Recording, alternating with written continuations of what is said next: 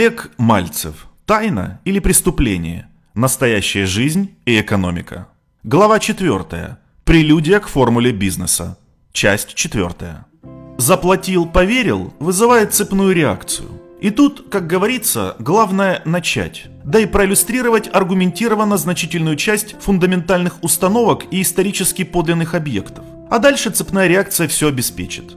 И охват, и уровень доверия, и убеждение «все вокруг не может быть искусственным» и так далее. То же самое происходит и в истории про двух мэров, которые живут на юге Украины и мечтают о древней крепости, которая будет привлекать внимание туристов. Таковая ситуация свойственна всему миру. А почему у меня нет крепости, какой-то достопримечательности? Я тоже хочу, чтобы деньги платили. И инициативные мокрые на расправу парни уже без институтов, специального образования, без группы академически подкованных исторических иллюстраторов начинают просто создавать новые старые артефакты. Сами, за собственные деньги. Создавать в надежде, что туристы приедут и эти деньги окупятся. Так, собственно, весь мир, переполненный и пресыщенный продуктами культурно-исторических проектов, то есть фундаментальным онаученным каркасом, продолжает существование впоследствии за счет цепной реакции, подпитывается жадностью других людей, которые тоже хотят деньги зарабатывать на этом механизме. И, допустим, появляется молодой историк, глядит на объект под названием «Дом Моцарта» и заявляет, что не верит, что в таком доме Моцарт не жил. Это обман, симулякра. Разве нет таких людей? Конечно, встречаются. Единственно, подобные вопросы тают, растворяясь в путанице. Даже открыть диспут по исторической тематике или защитить какую-либо научную работу по истории не получится. Я вам поведаю одну маленькую хитрость. Знаете ли, в Европе нет историков. И в США нет историков. Философы, например, или социологи есть, но не историки. И защитить кандидатскую по истории нельзя. Или написать работу ровно по специальности «История» – таковая практика сегодня не присутствует.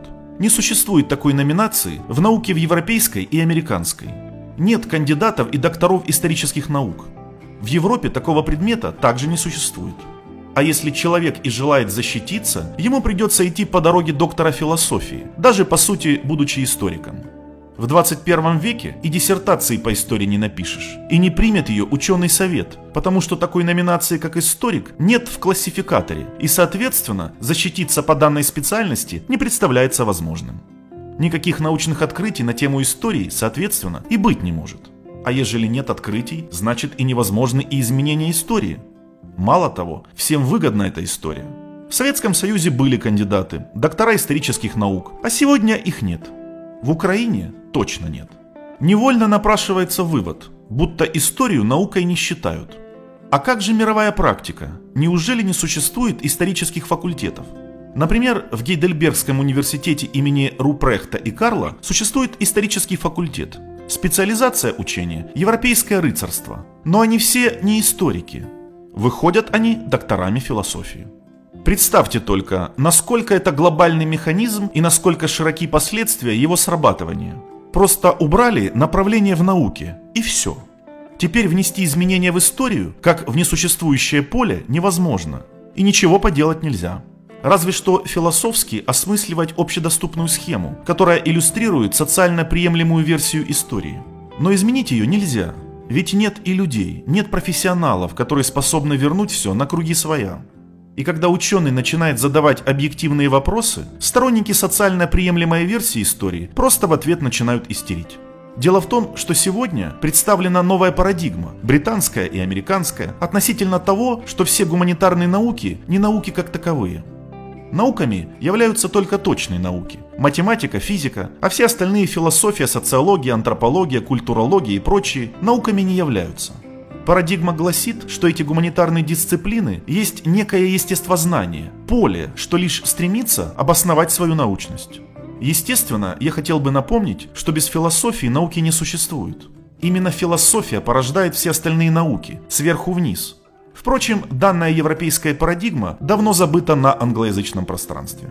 Так, посредством описанных подходов на ряде соответствующих проектов исказили историю мира. добились согласия на основании контроля академической науки, проиллюстрировали все общественно-эзотерическими проектами, включили механизм культурно-исторического копирования и вставили некий клин или гвоздь, убрав специализации, которые могли бы доказать обратное. Таков мировой механизм, не ведающий ни понятия объективности, ни категории подлинности и даже отрицающий существование гуманитарных наук как таковых.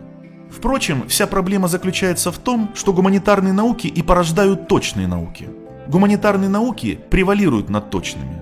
Так, чтобы сконструировать и выпустить ядерную бомбу, прежде ее надобно придумать, и только впоследствии делать расчеты, и так далее. Не будет гуманитарных наук, не станет точных. По факту, гуманитарные науки дают работу точным наукам. Без гуманитарных наук точные науки не нужны. У них нет работы, им нечего считать, им не нужны эксперименты. Сначала здание придумать надо, а только потом спроектировать. И понятно, что такого рода конфликт между гуманитарной и точной наукой есть конфликт на общественно-политическом уровне. В этом и смысл. Впрочем, то совсем другая история и тема иной книги. И напоследок, кто же сегодня занимается исследованиями фактической истории? Одним словом, кустари, исследователи, не ученые.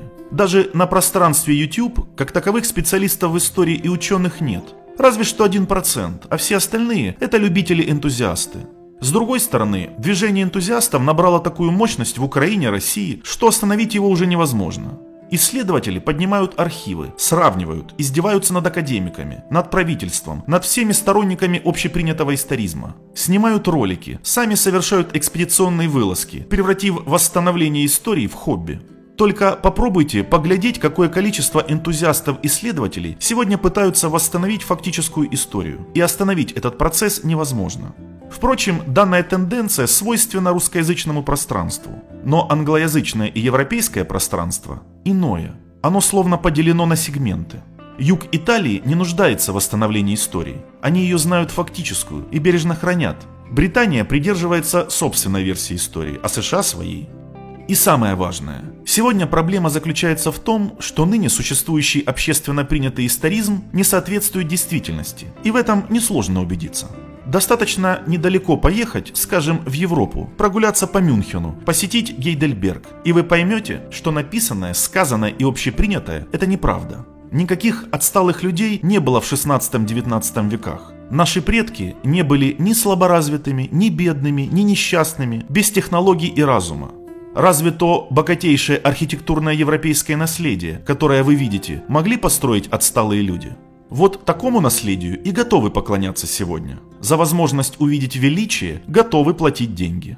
Один мой друг-американец, человек прямолинейный, когда-то сказал в Гейдельберге: «Вот где ты живешь, современник наш? В квартире? А они жили в замках». Вот и вся разница меж отсталых и неотсталых.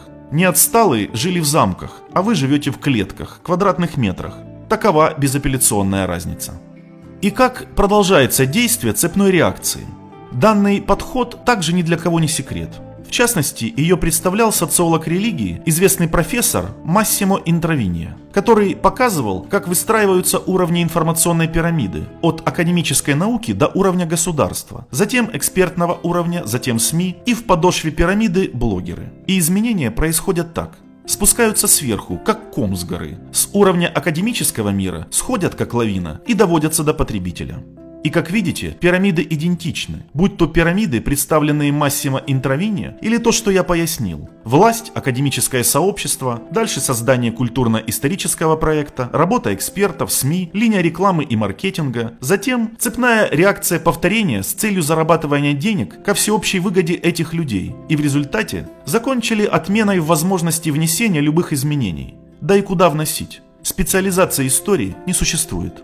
Подводя итоги данного разговора, мне хотелось бы отметить, что культурно-исторический проект – это инструмент, которым пользуются повсеместно. Не только для зарабатывания денег, но и для обеспечения собственной власти. Безусловно, каждый человек стремится знать, как и что было на самом деле, кто он. Ему интересна история мира, в котором он живет. Но на его пути стоят культурно-исторические проекты, как полоса препятствий, которые просто не позволяют узреть фактическую историю. И это один из примеров таковых препятствий, мощных и кощунственно неприкасаемых. И если можно подделать и написать новые истории целых эпох, народов и государств, то что и говорить о бизнесе. И если сегодня даже не представляется возможным написать или защитить научную монографию, равно как и иную работу, непосредственно по специальности история, то каким же наукам в таком случае дозволено вообще покушаться на бизнес и исследовать его категории, модели, закономерности, прототипологию, логику, тактику? Из каких наук в таком случае строится современный бизнес-дискурс? Уверен, если бы сегодня любого подопытного деятеля академического круга попросили описать научную формулу бизнеса, наверняка пентиум повис бы, как в 1995-м. Но довольно предубеждений. Хотите, расскажу секрет. Как сегодня видят бизнес и на каких фундаментально-научных кирпичах его строят? Без проблем. Бизнес равно математика плюс психология. А о достоверности и особенности этих двух научных барышень, читая дисциплин, об их роли в машине симуляций и дезинформации мы с вами поговорим буквально в следующей главе. И да, позвольте предупредить, разговор не для натур впечатлительно слабонервных. В этой лодке и укачать может.